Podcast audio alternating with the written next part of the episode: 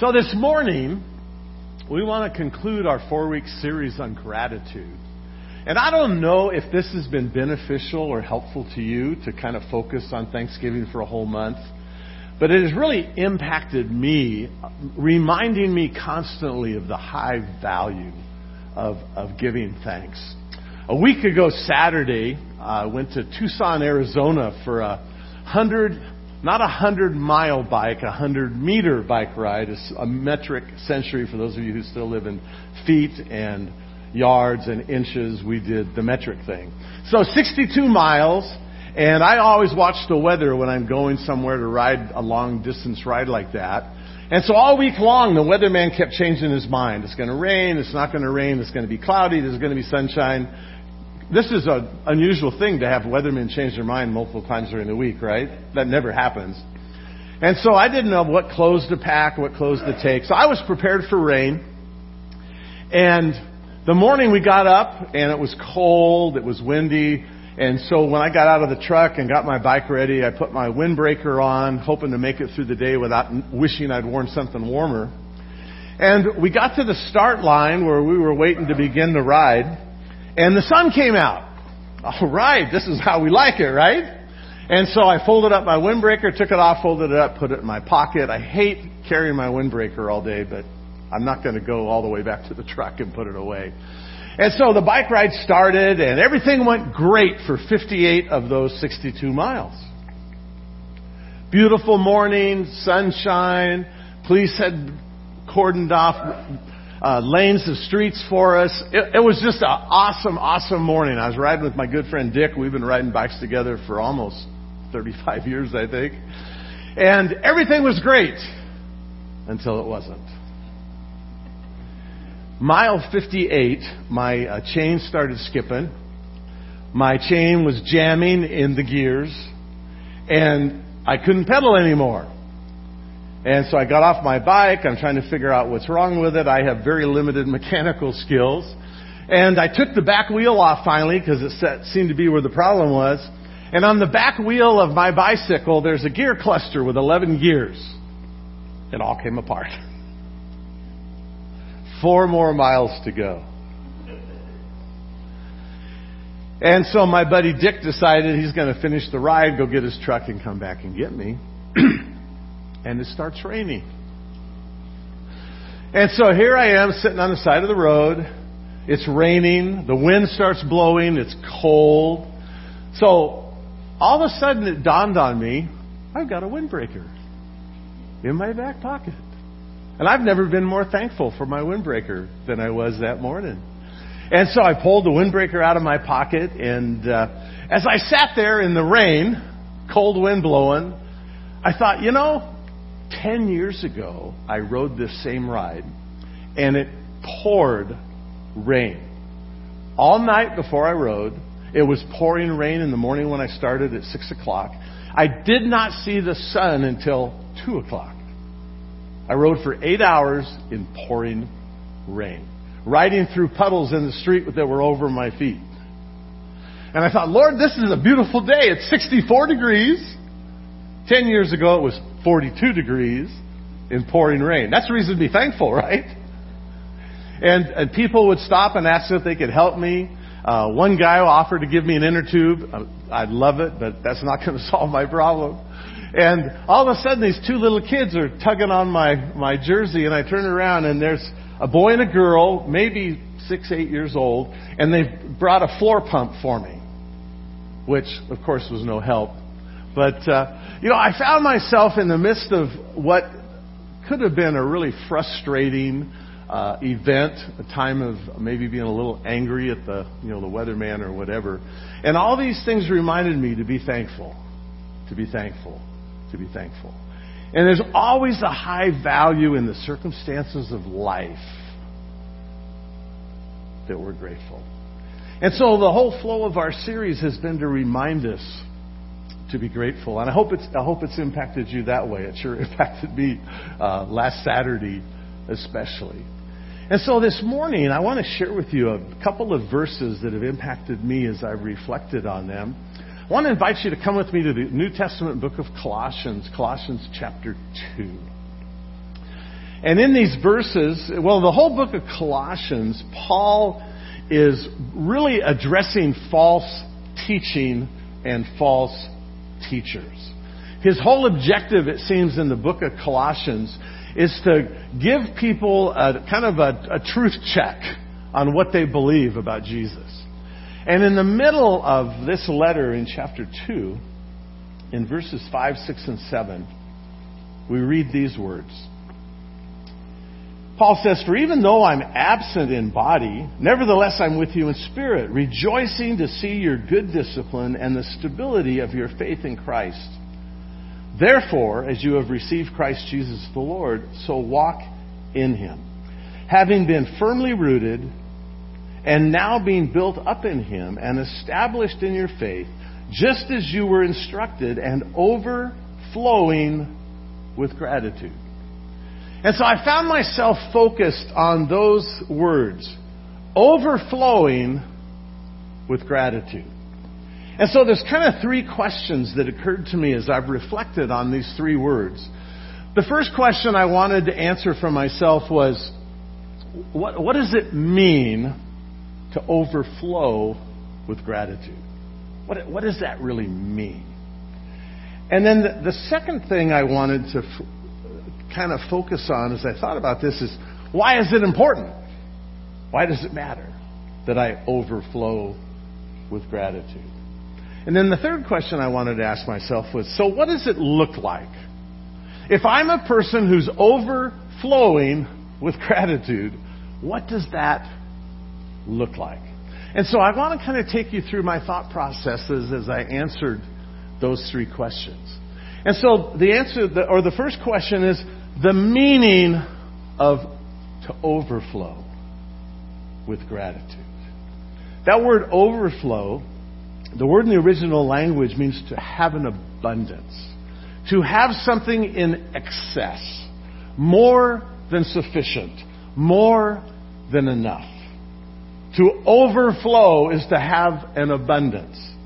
In fact, I think this morning, if you're looking at the English Standard Version and the King James translation, both of them use that word abounding in thanksgiving or abounding in gratitude, something like that. And so it, it's the word that would be used of a, a river at flood stage, an abundance of water.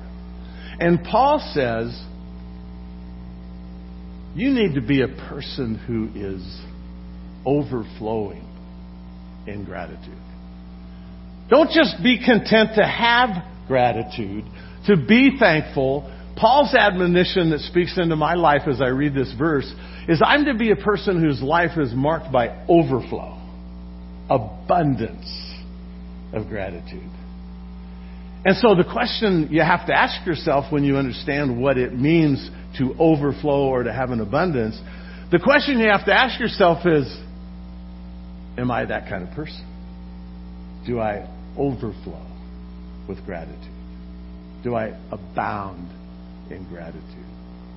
There's two interesting New Testament passages that use the same Greek word to abound or to overflow. Um, the first one is in Luke 15 if you remember the story of the prodigal son, when the prodigal son was in the pigsty, taking care of the pigs and eating the pigs' food, Dr. Luke records in this story of Jesus, the prodigal son comes to his senses and he says this My father's servants have more than enough bread, and here I sit in this pigsty chewing on corn cobs abundance, overflow. Uh, the other passage that reflects on this is in John chapter 6, in the story of the feeding of the 5,000. And if you remember the story, at the conclusion of the feeding of the 5,000, Jesus sends the 12 apostles, he sends them out to collect all that's left. And what did they collect? They filled, is the word that's used in John, 5, or John 6, they filled 12 baskets. They had bread in abundance. they had bread overflowing. And so Paul says to the Colossians and to you and me that a person of faith living for Jesus should live a life overflowing with thanksgiving. Overflowing. More than sufficient, more than enough, overflowing. Person of faith seeking to live for Jesus needs to be that kind of person. And the obvious question I ask myself as I reflect on this so, how am I doing with that? How am I doing with that? I need to be a person who's overflowing with gratitude. And so the second thing, why is it important? And what strikes me in this passage is Paul seems to be saying that this overflow of gratitude is a mark, maybe not the mark, but it is a mark of maturity in your Christian growth and Christian life, and in mine. It's a mark of maturity. It's a way to measure how I'm doing in my spiritual growth. And so if you look at your Bible, look at your text, um, in my translation in verse 5, Paul comments about the stability of your faith in Christ. In verse 7, he says, having been firmly rooted, now being built up, established in your faith. So what do those words suggest? Stability, rooted, built up, established. What do those words suggest to you? To me, they communicate the idea of maturity. The mark of maturity, or a mark of maturity in your spiritual journey as a follower of Jesus, is that you and I are to be people whose lives are overflowing with gratitude. That's why this, this idea of abounding or overflowing in gratitude is so important. It marks me as a mature follower of Jesus. Mature followers of Jesus are marked by what? Overflowing gratitude. And again, I have to pause and ask myself, so how, how am I doing with that? How am I doing with that? One of the questions I found myself reflecting on is why did Paul choose gratitude as a mark of maturity? Can you think of any other qualities that we ought to be abounding in, overflowing in? Well, if you, as you read your Bible, there's other things that ought to come to mind. We ought to be abounding and overflowing in love. We ought to be abounding and overflowing in joy. Or get the whole list of the fruit of the Spirit, right? We ought to be abounding and overflowing in all of those things. And yet here Paul says to me and to you, as someone who has stability, rooted in your Christian experience, my life should be marked by the overflow of gratitude. And that's why this overflow of gratitude is so important. The third thought what does it mean? Why is it important? And then the third thought, as I reflected on this, is so, so what does that look like?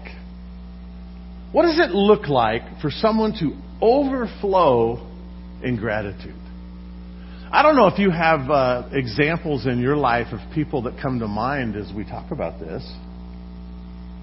I don't know if there's anybody in your life that you say, man, I, I, when I think of that person, there's someone who overflows with gratitude and thankfulness. So I found myself thinking, who in the Bible evidences an overflow of gratitude?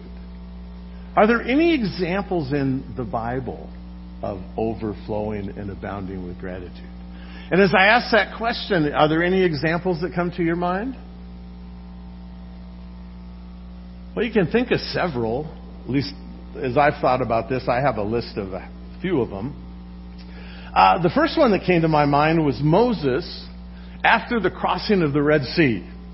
Now, if anybody should have been thankful at any point in history, that was the time, right? And so in, in Exodus 15, it says, Then Moses and the sons of Israel sang this song to the Lord and said, I will sing to the Lord, for he is highly exalted. The horse and the rider he has hurled into the sea. The Lord is my strength and song. He has become my salvation. This is my God, and I will praise him. My Father's God, and I will extol him. There's an overflow of gratitude. You think about the, the crossing of the Red Sea, probably the most significant historical event in your Bible, except for the resurrection of Jesus, right? Thankful, overflow, gratitude. Um, I thought of Mary's song in, in Luke chapter 1 after the angel has appeared to her announcing that she's going to have a baby and she goes visits cousin Elizabeth, uh, her famous song, oftentimes simply called the Magnificat, in uh, Luke chapter 1, Mary said, My soul exalts the Lord. My spirit has rejoiced in God my Savior, for he has regard for the, the humble state of his bondservant. For behold, from now on, all generations will call me blessed. For the mighty one has done great things for me, and holy is his name. Overflow, abundance, gratitude, appreciation for, for what God was doing. And uh, I, I, may I may circle back. Um, I get to preach one of the messages in our series on Christmas. I, I may circle back to that song and talk about it some more. I haven't decided what I want to do. Um, Pastor Oscar preached a message a couple of weeks ago about the ten lepers that Jesus healed in Luke 17. And uh, one of them, when he saw that he'd been healed, turned back, glorifying God with a loud voice, and fell on his face at his feet, giving thanks to him.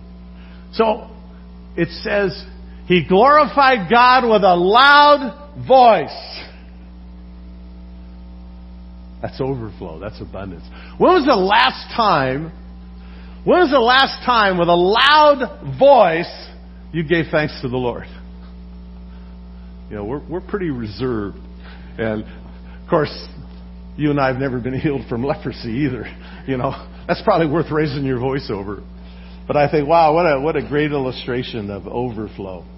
Uh, I thought of Paul and Silas in jail in the city of Philippi. Do you remember the story in Acts chapter 16? Paul and Silas go to Philippi, and long story short, they get beaten and thrown in jail.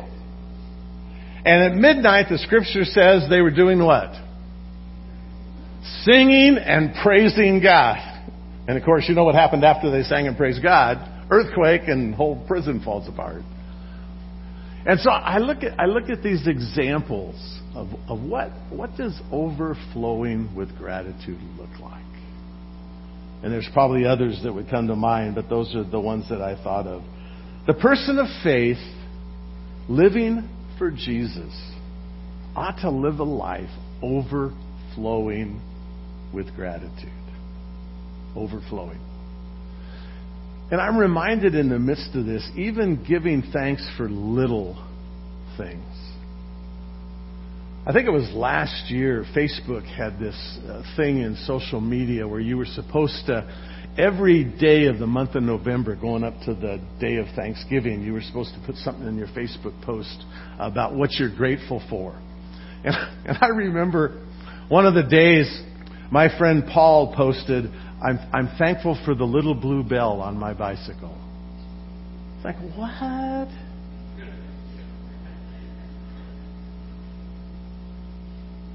Thankful even for little things. You think, you think of, you know, all the examples I gave you are pretty big things, right? Paul and Silas in jail, crossing the Red Sea, healed from leprosy. and it's easy to be grateful for the big and significant stuff, but to be thankful for your little blue bell on your bicycle, you know. I gave Paul a hard time, and then I was kind of rebuked for that, you know. Rightfully so. Is my life marked by that kind of gratitude. It means to abound, overflow like a river overflowing its banks at flood stage. It marks me out as a person of spiritual maturity when I overflow with gratitude. And I have examples I can look to and point to and kind of compare myself to how am I doing. And so, out of all this in my thought process, I found myself asking myself several questions. Um, my first question I asked myself as I reflected on this passage why should a believer's life be overflowing with gratitude and thanksgiving. Well, one, God commands us to be grateful, doesn't He? 1 Thessalonians 5 says what? In everything, give thanks. Even sitting on the side of the road for an hour and a half in the rain and cold wind. In all things. One of my buddies uh, called me this week. He moved to Tennessee a year ago. And we were talking on the phone. He and his wife had gone to a new church, and he was telling me about the sermon and blah, blah. And he said, Did you know what the word Thanksgiving means? And I said, Well, I think so. Why? He said, Well, the pastor in his sermon told us that the dictionary says that Thanksgiving means the expression of gratitude, especially to God. And so he and I talked to, I was on a bike ride standing on the side of the road with cars going by trying to listen to him. And so we, we talked about how interesting it is that the dictionary definition of thanksgiving is expression of thanks, especially to God. And you find yourself, at least I found myself thinking as he and I were talking, so if someone doesn't know the Lord, if someone isn't in uh, a meaningful relationship with the King of the universe, who do they say thankful, thank you to? You know, for example, if you enjoy a measure of good health and you're grateful for that, um, who do you give thanks to for that? Your doctor? Your chiropractor? The pharmacist? Better living through chemicals? I don't know. You know, the person ultimately responsible for my health, I mean, there's things I can do, right? There's things you can do, but who's ultimately responsible? You know, God is. And so I found myself thinking, expression of thanks, especially to God. And God commands me to be thankful. Um, why should my life be marked by this overflow? It acknowledges the gift that someone gave when I say thank you. They give time, they give service, um, action. Do I really acknowledge that what someone has done is a gift? You know, I found myself thinking about this last Sunday night as I was driving home from our dinner. And many of you, if not most of you, were there last Sunday night. What an amazing event. And all those new people I'd never met before, right? It was amazing. But I found myself thinking, you know, we, we tried in kind of a simple way to acknowledge and say thank you to the people that helped that evening to happen. But as I was driving home, I thought, you know, it's almost impossible to thank everybody that helped that happen. You know, it's easy to think about the people in the kitchen with the food because that's kind of why we were there. But so much took place before that evening for that to happen besides the food. There were people here on Friday and Saturday setting up tables and chairs and whatever. There were guys out in the parking lot while, while I was eating. You know, was, was Steve out in the parking lot while I was eating? I forget who all I saw out in the parking lot. But you think there's all these people who gifted the rest of us. They gifted us with their, their time and their service and their energy and their effort. And we ought to overflow with gratitude for that, especially because of what God did, right? And so being thankful acknowledges the gift. It strengthens relationships when you say thank you. It creates value. It creates uh, intimacy in a relationship. Um, probably in no other realm of my life is this true than at home with my wife, right? Do I express thanks to people regularly in my life? What happens after 53 years of marriage is what? Take for granted those things that she does. You know, Jason and Brenda only been married for what, three weeks? Piece of cake to be thankful. You're just getting started after 53 years. Well, it's a whole other program.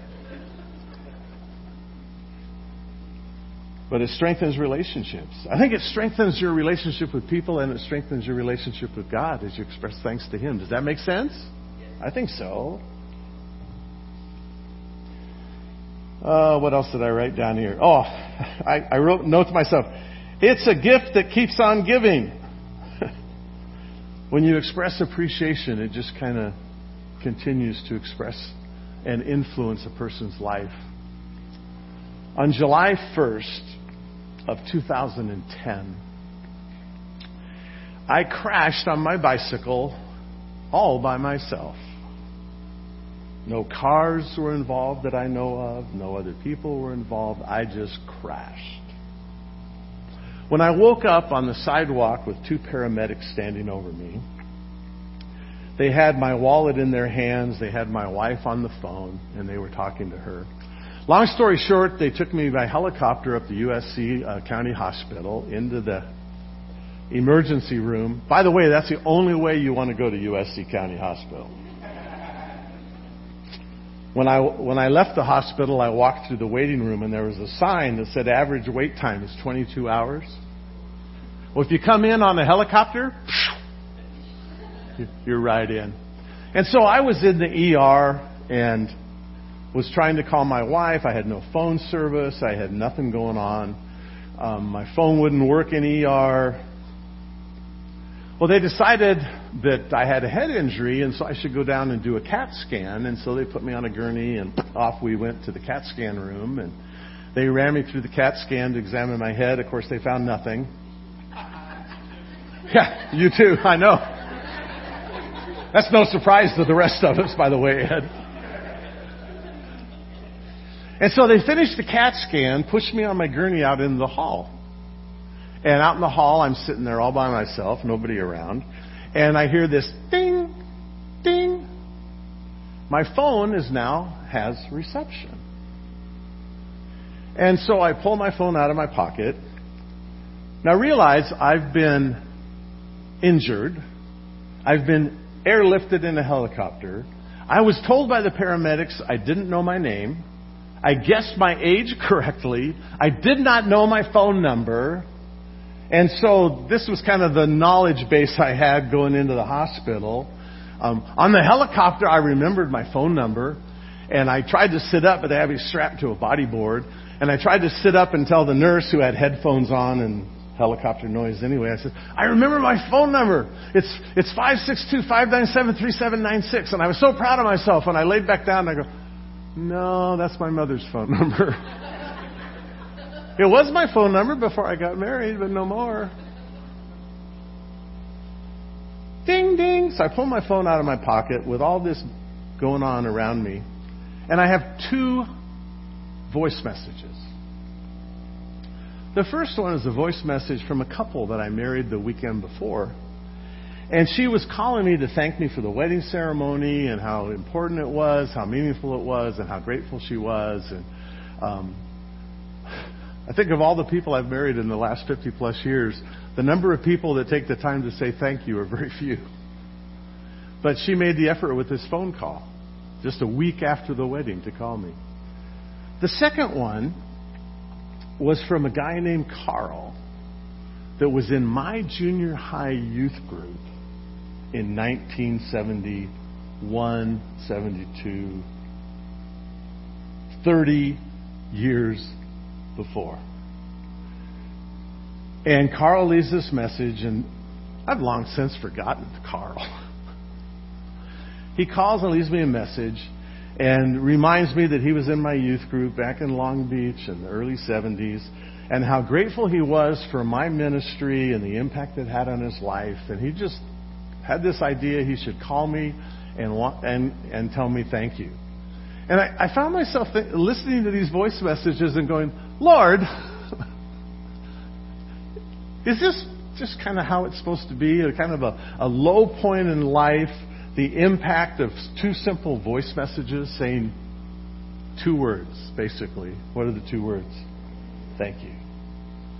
And I've never forgotten that, that day on that gurney and those phone calls. It's a gift that keeps on giving. I think also being grateful encourages uh, repeated actions. I've never been famous for making the bed. For most of our married life, I've always gotten up earlier than my wife. Always. And so I didn't need to make the bed because she's still in it. But I've noticed in this period of our, our marriage and our journey, more times than not, she and I get up at the same time. Sometimes she's up earlier. And I don't always make the bed when I get up. This morning I got up and her half was made. So, what message do you think that's sending, huh? Got to step up your game. But one of the things that she does is when I do make the bed, including her side and my side, she always says, Thank you. And I don't know if her motive is to encourage me to be more diligent with that little life skill, but it does encourage doing it again. Years ago, we volunteered at the USO at the Ontario airport, and I, I always remember Gail, the, the, the center manager, always made it a big, big effort to, before she left to go home, she would always go around and thank all the volunteers who were there. Uh, just a, a high value of, of being grateful. Oh, we're out of time and I need to hurry. Um, why do you think it is that we don't overflow with gratitude? What is it that hinders that in my life and your life? What's that? Too busy. That's the number one on the list. Ding, ding, ding. You know, we're so busy. We got so many things to do, and we, we may even have the passing idea. I ought to, I ought to write a note or send a text or something, and we're so busy. Um, oftentimes, it doesn't happen. Um, the second thing on my list, Linda, is what? Oh, so you got it all figured out. Why am I even here? So we take stuff for granted that other people do. Um, I don't know if we always think, uh, you know, I, I deserve this to be done for me or whatever. But we, we do take it for granted. We take our, our wife for granted. We take our husband for granted. We, we take our employer for granted. We, we, we take people for granted in our lives. And we take for granted what, what people do. And as a result of that, um, I'm not thankful. Sometimes I feel thankful, but I don't say it. Maybe that's because I'm too busy. Gratitude unexpressed is not gratitude, right? It's one thing to be grateful here, but it's another thing to be grateful out there. Express it. Um, it's not modeled often. That's why I wonder when I asked earlier, can you think of examples, people, people who overflow with gratitude? Can you think of examples in your life? That's why, that's why I had to go to the Bible to find illustrations. Nobody came to mind. Who, who in my life do I know that's, that's, that's really grateful? You know, where, where, where's that, where's that happening at? Um, Another thought that struck me as I thought about this is so much of our culture is negative. Pastor Oscar talked about this a lot in the last three Sunday mornings. Um, how easily negativity overrules positivity. A little bit of positivity gets, or a whole bunch of positivity gets buried under just a little bit of negativity. And I was reminded of this in my weekend in uh, Tucson last weekend on my bike ride because my buddy I was with tends to be a complainer. And, you know, the food isn't right, the service isn't right, how come your signage is so crummy at this hotel? And he was right about all those things, by the way. But it, it just wore me down. It wore me out. And I think our culture so often is so negative. The news is negative, right? Go on social media, doesn't matter what platform you're on, there's so much negativity. And so we get kind of overwhelmed by, I think, negative stuff. We forget to be thankful. So, my challenge to you this morning is this. I want us, the people of Hope City, to be people who are overflowing with gratitude. Is that a good goal? Is it biblical? Sure is. Paul expressed it so well. Um, we need to learn to graciously accept thanks from others. I find so often uh, I do this. People will say thank you, and my response is de nada. And I think that roughly means in Spanish, it's no big deal. Is that, is that, is that an okay translation? Um, you know, instead of responding that way when someone says thank you, we need to be more gracious in accepting thanks and, and appreciating that people have taken time and energy to do that. Um, express freely to others. You know, we have so many vehicles of communication today. Um, it's nice to get a handwritten note. I love handwritten notes, but text messages, voice messages, you know, there's all these vehicles to, to say thank you. Um, express freely. Um, I'm not going to embarrass this individual, but last last Sunday night at the dinner, um, I was handed uh, a plastic baggie full of Tootsie Rolls,